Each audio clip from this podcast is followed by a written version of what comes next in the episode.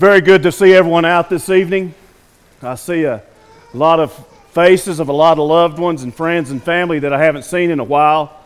And uh, thank you for being here. It's a blessing to see you, to worship with you. Uh, if you feel like you're a visitor here, thank you for coming. You're most welcome to be here anytime, anytime that you would like to worship with us. Um, you know, I was sitting there thinking this morning, listening to all these young folks that we have, how talented they are with the singing and how much work they put in so far this week, not only with that, but with service to others. Uh, it's just, it's very impressive. And I, I thank you, young folks, for that. Also, thank all you parents for your guidance and support and oversight of this meeting.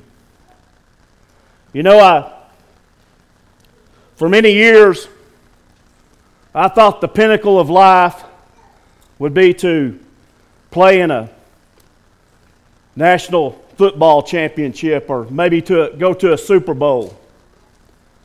I tell you, that was foolish because I realized that we get to get have a Super Bowl every time we meet. Every time we gather together to worship the Lord. How blessed are we? Truly blessed. Those gifts I was talking about earlier, the scripture tells us that all those gifts come from God. And many of your gifts have been on display this week so far. And I'm just curious how you will spend those gifts as you grow older. Will you spend those gifts the way the Lord wants you to, serving Him, or will you spend them some other way? I want to let you know these slides right here, I didn't have time to change them to the New King James, so the scriptures we're going to show up here are going to be out of the King James, just for your reference. It was a last minute audible.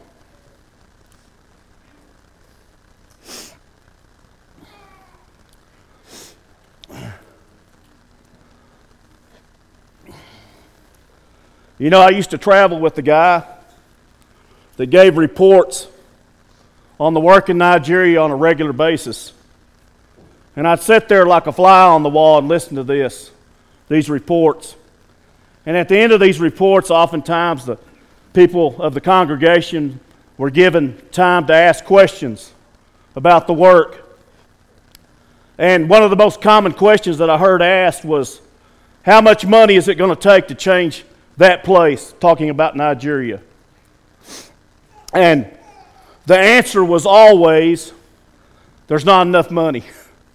We could send every bit of money we got over there and it would be swallowed up in corruption and fraud.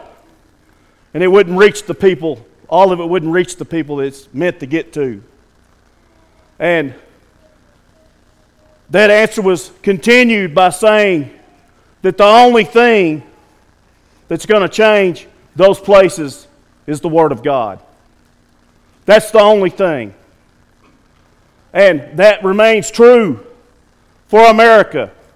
The things we studied about this week how we're under attack, how our families are under attack, how our kids and our grandkids are under attack. That's the only thing that's going to change America, folks. It's the Word of God. And what's more, it's the only thing that's going to change me and you on a daily basis.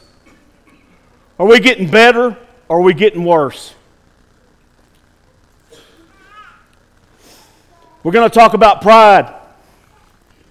Now, pride that we're talking about is not in the way that most of us use it this day, today in this time. You know, because when a grandmother or a parent, when we tell our kids we're proud of you for doing a good deed, for making good grades, whatever the case may be, we're actually saying we're happy for you. You give us joy for doing good. And I'm going to tell you what, that's not the biblical definition of pride. The biblical definition of pride is a puffed up haughtiness. And at its very root, at its very root, what pride says is I know better than God knows what to do with my talents. In other words, when we say that, what we're saying is, is I'm God. I'm going to do what I want to do with what you've given me. Now, pride, we've all seen this. Pride makes people to where they're unteachable, they can't learn, they don't respect things that they should honor. Pride will destroy evangelists. Pride will destroy elders. Pride will destroy, destroy marriages and families. It's death on a stick. There in Proverbs 16 and 18, the scripture reads, Pride goeth before destruction, and a haughty spirit before a fall. That's what the Word of God says. And it's bared out every single day. We see it. It's true, just like everything else in the scriptures. So, we're going to be spending most of our time in Luke chapter 15. And most of you know this parable as the parable of the prodigal son or the wasteful son. And uh, I got to tell you, this series of passages here of our, our Lord and Savior teaching is so, so dear to me. And the brother that shared it with me, I don't have words.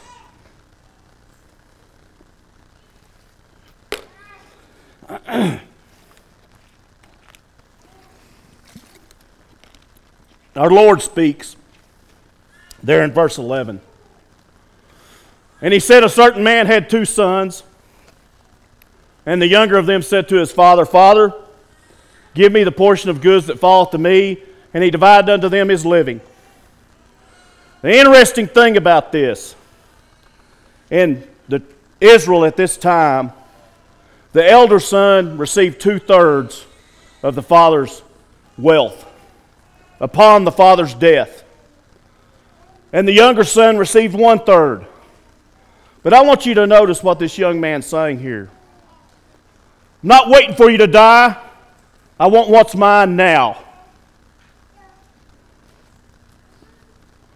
If that's not the ultimate state, statement of pride, I don't know what is.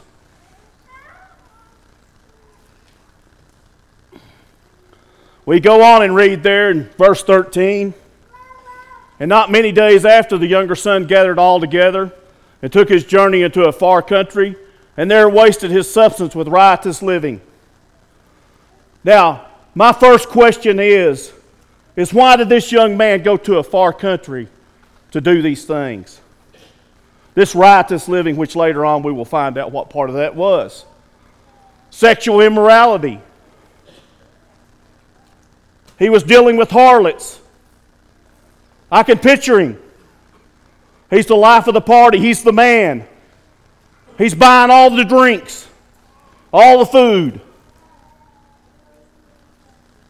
Why did he go to a far country? Do you suppose that he didn't want, to, he didn't want his daddy to see what he was going to do? That he didn't want his family to see what he was going to do?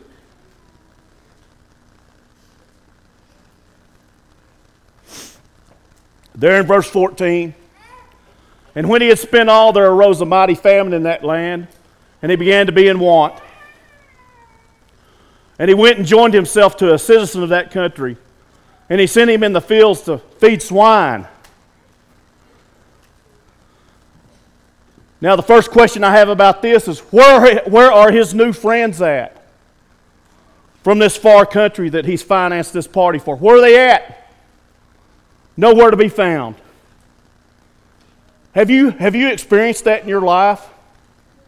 When you've gone awry and you're hurting and you're in a bad spot and your new friends of the world are nowhere to be found. Because I've experienced that many times. But you know who was there? the church, the family of God. That's who was there.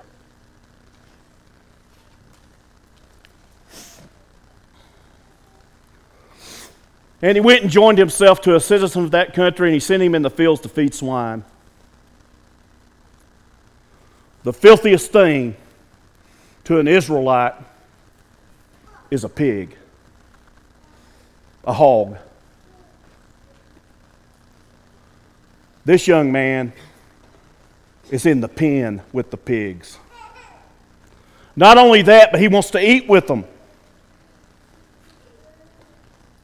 And he would fain have filled his belly with the husk that the swine did eat, and no man gave unto him. The filthiest thing in the world, and he wants to eat it.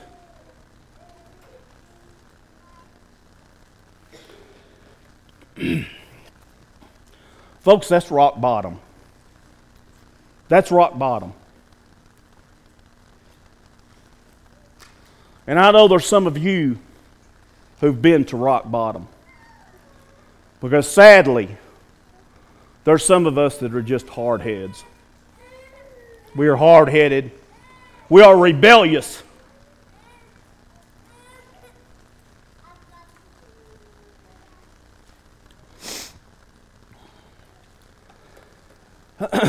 you young folks, I know, I recognize your faces from many places, a lot of you you, your family, your parents, they send you to these meetings during the summer. And you get to be around your brothers and sisters in Christ and sharpen yourself, sharpen your spirit. What a blessing. You know, I did the same thing when I was your age. I enjoyed that. My best friends were kids that were members of the church. But you know, when I got to be about 16 or 17, I decided to stop coming to these things. And I replaced my Christian friends with friends from the world. And instead of coming to these meetings, learning and growing and worshiping God, I went to football camps because I thought, man, that's such a great thing to be invited to this university and that university, to go to football camps. I'm going to tell you, the talent to play sports is given by God, but it should be used properly. I got a scholarship to play football in college. I went, had a great time. My talents grew, and they grew, and they grew. And the end of my junior year, I got to try out for several NFL scouts that came through. And I was told that I was going to get that chance. And you know what? About that time, I lost sight of who gave me those gifts God. And I started believing it was because of me. And you know what? I started hanging around the in crowd in college. You know what the in crowd did?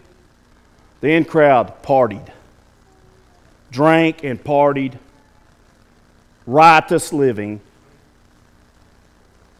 Yeah. Because of those bad decisions, because of those bad decisions, my earthly dream vanished like that. Like that. And I'm going to tell you what, that didn't wake me up either. I kept making bad decision after bad decision after bad decision. I remember one Thanksgiving. One Thanksgiving. My grandfather had had a stroke shortly before that time. And I had a trainer. I taped my arm from wrist to elbow, and in a, in a big black marker, I put Red Dukes. That's my grandpa's name. I put Red Dukes on there. I intercepted a football. Y'all don't know what newspapers are, but some of us do. We're old enough, but they caught me, and my picture was on the front page of the paper. You know what it showed? It showed Red Dukes. I cut it out, blew it up, took it home to my grandpa. You know what he said? He said, Man, that is fine. I appreciate that. He said, But you ain't been doing right. You ain't been doing right.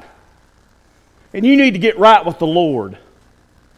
Now, how he knew that, I have no idea because he lived 400 miles away. But he knew. Came back that Christmas. We always had huge Christmases, 100 people, you know. Stacked the kids like cordwood in the basement. Came home for Christmas. You know what my grandpa said? Did you get that right with God? Did you get straightened out with God? I looked him straight in the eyes and I lied to him. I lied to him. That's what pride does to us. Yeah. You know, I continued just to make bad decisions and bad decisions. Terrible decisions, not bad, terrible. And I finally ran into a cop and I strong armed him and took his pistol from him.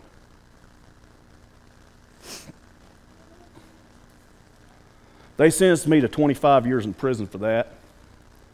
Rightfully so. Rightfully so. Should have been more. I got down there. You think that would wake some, somebody up, right? Didn't wake me up. I went down there and I saw the people down there, the ones that lived the best at those supermax prisons, were the ones willing to do anything at the drop of a hat. So that's what I proceeded to do for eight years until I finally ran into a warden out in Texarkana that told me, You're not going to hurt any more of my inmates anymore. I'm going to put you in a place where you can't talk to nobody, you can't touch nobody, you will be alone. And he did that. He put me in that hole. In darkness.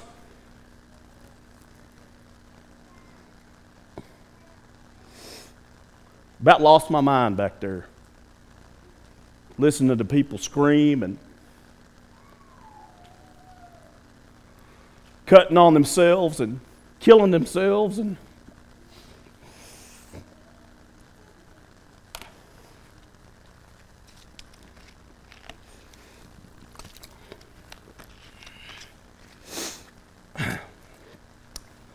got a letter from my grandma that I was talking about last night, little Anna Dukes. She wrote like clockwork.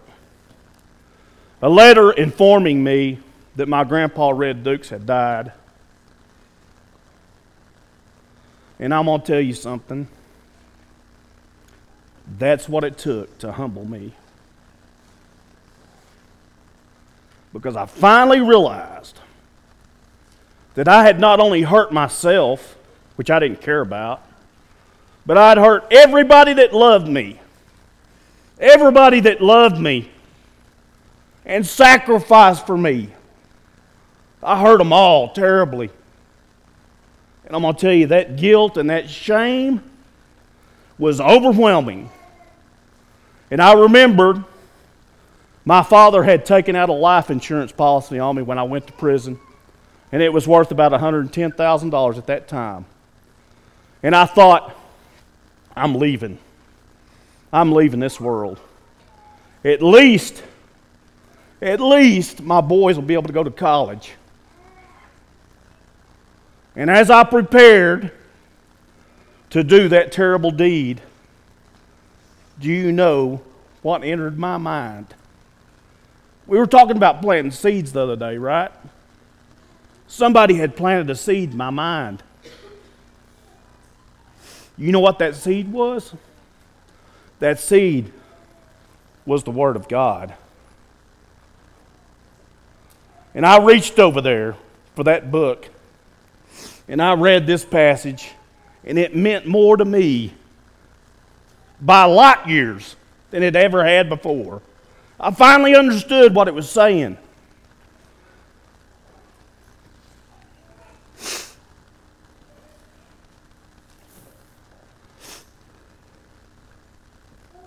There in verse 17, and when he came to himself, he said, How many hired servants of my father's have bread enough and to spare? And I perish with hunger. Do you hear what this young man's saying here? He remembered the goodness of his father's home. He remembered the love and the care and the kindness, the protection. He remembered that. Why did he remember it? Because no more pride was left in him. He was humbled.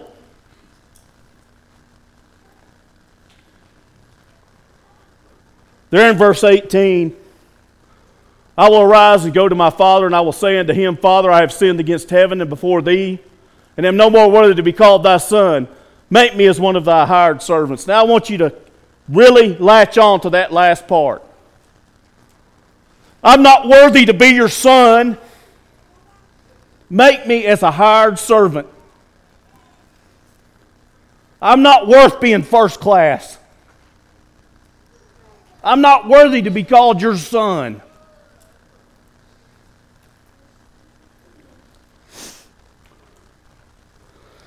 you know, that's a terrible feeling to feel unworthy, worthless, unredeemable because you've been so bad. That's a terrible, terrible spot to be in. Terrible spot. You know that scripture that my brother had planted in my mind years before? It took eight years to sprout. And when it did, boy, it had some roots. You know, I made up my mind that I was going to do everything I could to serve the Lord. I was just going to try the best I could. I was going to die. If I had to die, I was going to die for the right reasons. Not for money, pleasure, a gang, power, none of that.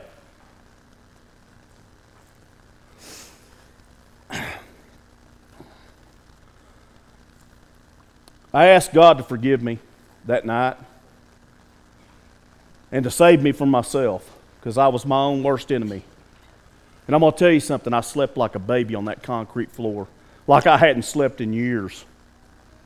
And I kept sleeping on that concrete floor. It was like a, a, a feather pillow bed because the Lord had forgiven me. And I had hope. They finally let me out of that hole almost three years later. But I'm going to tell you what, that time was easy because I had the Word of God and I had brothers and sisters in Christ writing me and communicating with me, sharing their love and care and kindness. They let me out of that hole, and I made up my mind. What I missed the most, what I missed the most was this right here. And the Lord's Supper. The Lord's Supper. We didn't have none of that in there.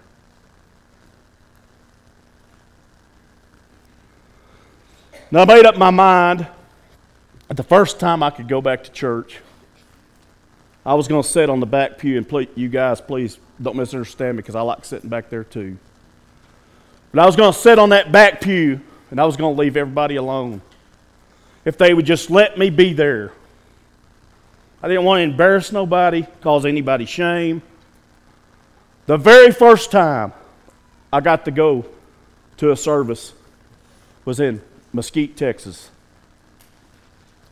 My cousin came and picked me up, and Jay's son. I guess he's my cousin now, too, ain't he? they come and picked me up because I couldn't drive. I didn't have no driver's license. I'd been gone for almost 17 years. I walked in that door, and you, you know how you guys line up, you guys and you gals line up and greet people. It's a wonderful thing. They was doing that t- there too. And I'm trying to get through the hands as quick as I can because I don't like touching. I, at that time, I boy, I had problems with people being close to me, you know. So I'm making my way through those hands, and here's this big fella at the end of the line in a suit jacket, about my size, a little bit taller.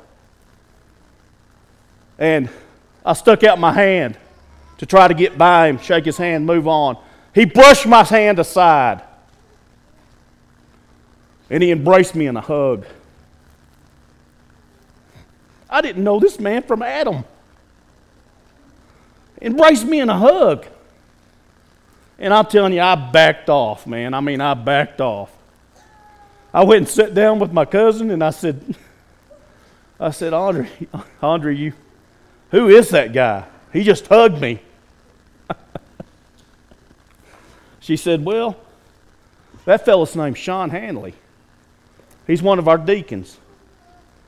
And I said, Well, no, but what is he? What, what, what's the deal? He said, Well, he's, he's one of the lead homicide detectives in Dallas County. And I said, Oh boy. I got to go get straight with this fella. So as soon as we were dismissed, I, went, I ran back there and I said, Mr. Hanley, uh, I don't know if you know about me, but I want you, I want to be totally upfront with you uh, why I'm here. And he said, I know everything about you. He said, I know everything about you.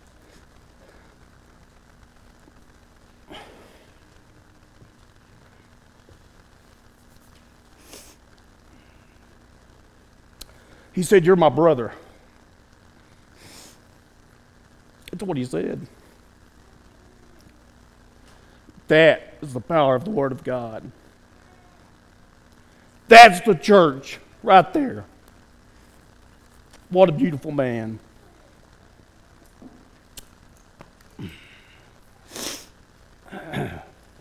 Now, I want you to remember, I want you to remember what this young man said about not being worthy to be called a son again.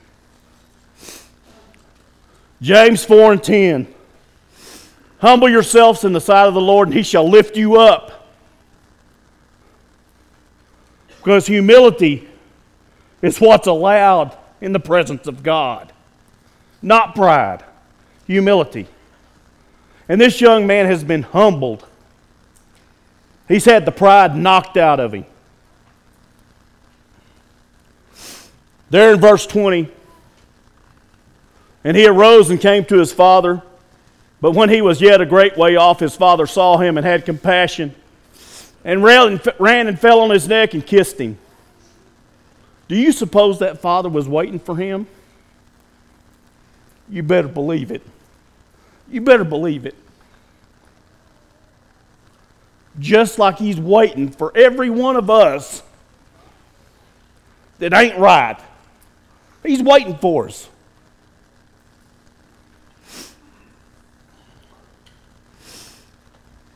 And the son said unto him, Father, I have sinned against heaven and in thy sight, and am no wor- more worthy to be called thy son. Remember what he was going to say? Make me as a hired servant. His father didn't even let him finish what he was going to say. But the father said to his servant, Bring forth the best robe and put it on him, and put a ring on his hand and shoes on his feet. And bring hither the fatted calf and kill it, and let us eat and be merry. For this my son was dead and is alive again. He was lost and is found. And they began to be merry. Folks, God does not create second class Christians. It's not in his, he don't do that. God only creates first class Christians. He doesn't make sons into servants or daughters into servants. They are family members, they are His children.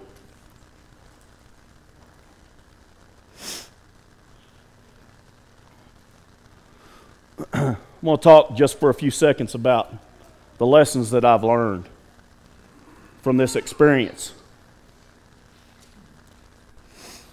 First and foremost, there is nothing better than forgiveness. Nothing.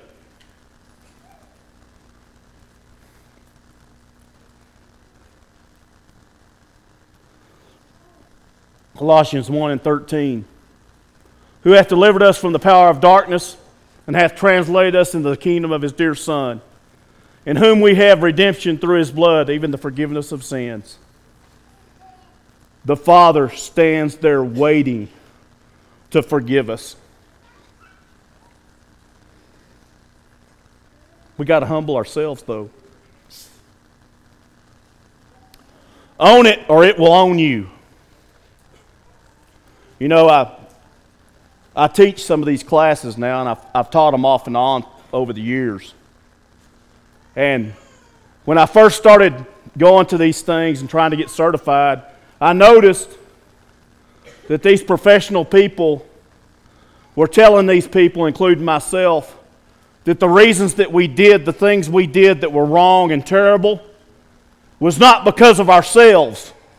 It was because of our parents, the environment we grew up in, whatever. That was a lie. That was a lie. And I'm going to tell you what that does it eliminates a person's power to own what he's done, he or she has done. Own it. I did that. And then give it to God. Own it, or it will own you. 1 John 1 and 9 If we confess our sins, he is faithful and just to forgive us our sins and to cleanse us from all unrighteousness. A new heart. So, for several months after they, after I was uh, sent out here to the free world, uh, I couldn't sleep on a bed because it's too soft. I sleep on the floor. And uh, every night, there for the first few months, I would wake up in terror. Terror. Because I didn't know where I was at. In the darkness, sweating, tears pouring. I was a broken individual. Even though I'd, I'd been forgiven, I, I still had a lot of repair to be done. But I'm going to tell you something.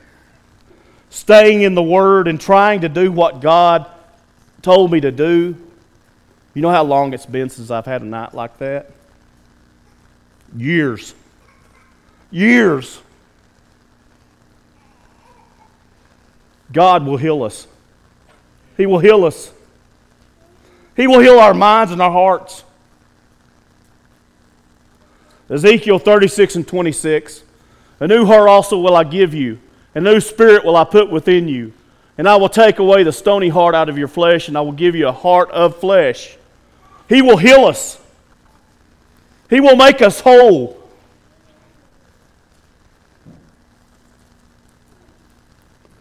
you know, got a fella back home that uh, he was out of the church for I don't even know how long 20, 25 years, I don't know. We got to studying with him, and he loved to study the Bible. Now, I remember the last time I got to study with him, uh, we were at a six man football game in Groom, Texas. And we didn't watch a down of that football game. He just wanted to talk about God. And uh, that game wrapped up, and he told me, he said, uh, I, I really love talking about this stuff, but it makes me real sad. He said, uh, God can't forgive me for everything I've done. I've been too bad. And I told him, I said, You're wrong. So, what you're telling me is your sins are greater than the Apostle Paul's. Your sins are greater than the power of God to forgive. He said, It doesn't matter because I can't come back to that church building. I'm going to walk in there, and everybody in there is going to be looking upside my head crazy, wondering why in the world is this dude doing here? He don't belong here. And I told him, brother, you are wrong, wrong, wrong. But you're going to have to come see. I felt real bad leaving that study. I thought there's he's not going to let it's it's over. That Sunday, sitting right there where you are, Greg, me and my wife, David Zebot, Becky, we was on that road. They offered the invitation. I felt the breeze on my left shoulder. It was that man. He came up in tears and repented. There wasn't a dry in the house. Nobody was looking upside his head. You see, the church embraced him. They loved him. We went back a year and a half later, something like that, on a Wednesday night. We'd moved to Oklahoma by then. You know why we went back to Wheeler? Because that man was preaching. He was preaching the Word of God. Do you know what was more amazing? One of the most amazing things to me?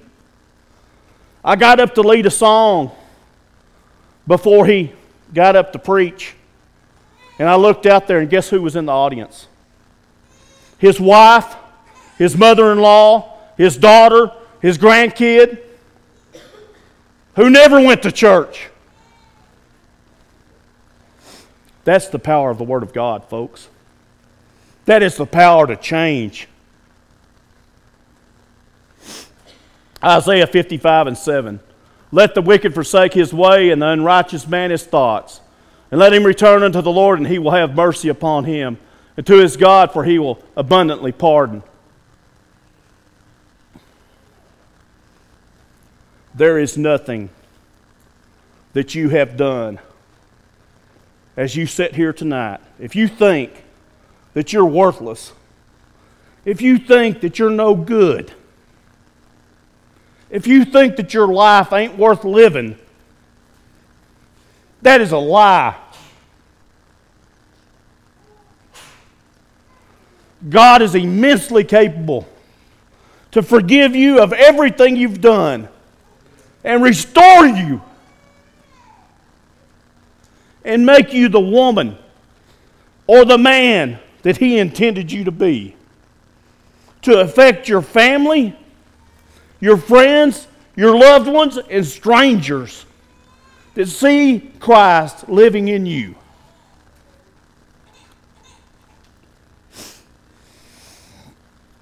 The Lord will change us. 2 Corinthians 5 and 17. Therefore, if any man be in Christ, he is a new creature. Old things are passed away. Behold, all things are become new.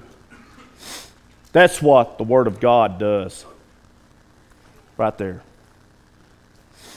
Now, I want to tell you something. This study we've done tonight is not about Jim Hays. And it's not about Clyde, that man I was telling you about. It's about the power of the Word of God.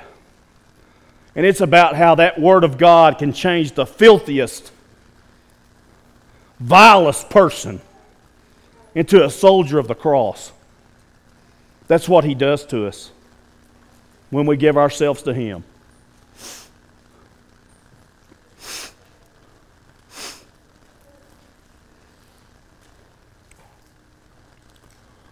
One last short story. December 3rd and 4th, 2014, two days I'll never forget. I sat there. They told me I was going home. And uh, man, I was happy. but uh, at that time in Texas, there was only one unit that you could be released from if you were a violent criminal. I think now you can get released anywhere, but I sat there for two days and I watched these men walk out this old prison gate from my, from my cell there. And uh, they release around 100 a day of these violent criminals, and they, you know, they've all been down there 15, 20, 25, 30 years. And uh, they had uh, two trash cans lined up out there by the gates, uh, 55 gallon uh, oil barrels with top, tops cut off of them. And uh, I sat there and watched these guys walking by and going out there to meet their families. At the end of that second day, they let me go.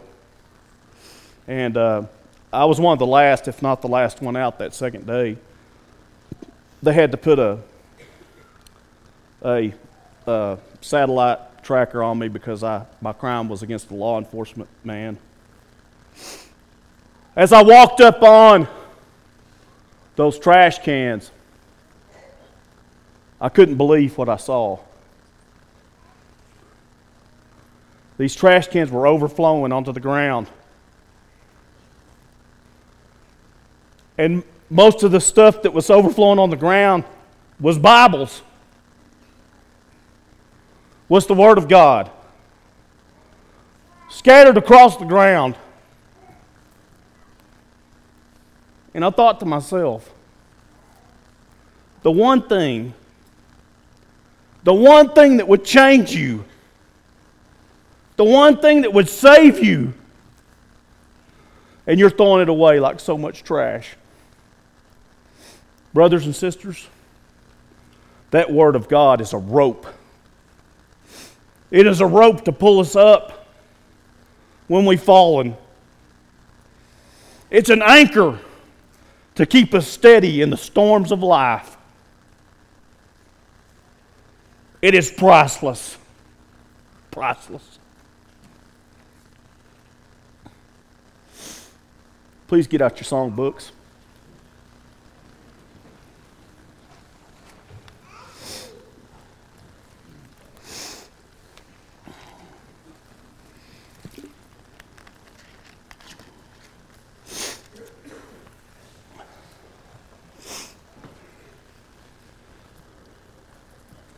Got a couple questions for you as we close.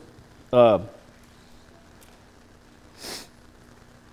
this Word of God, what have you done with it? What are you, what are you doing with it?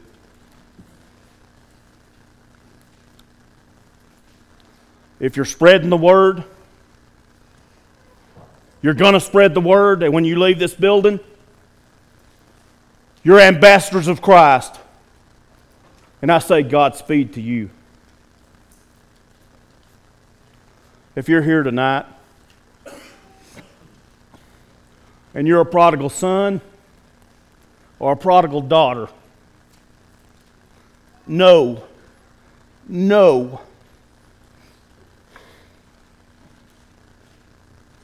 that you're not worthless. Your life is worth living.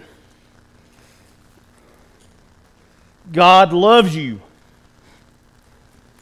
and He does not want to see you perish.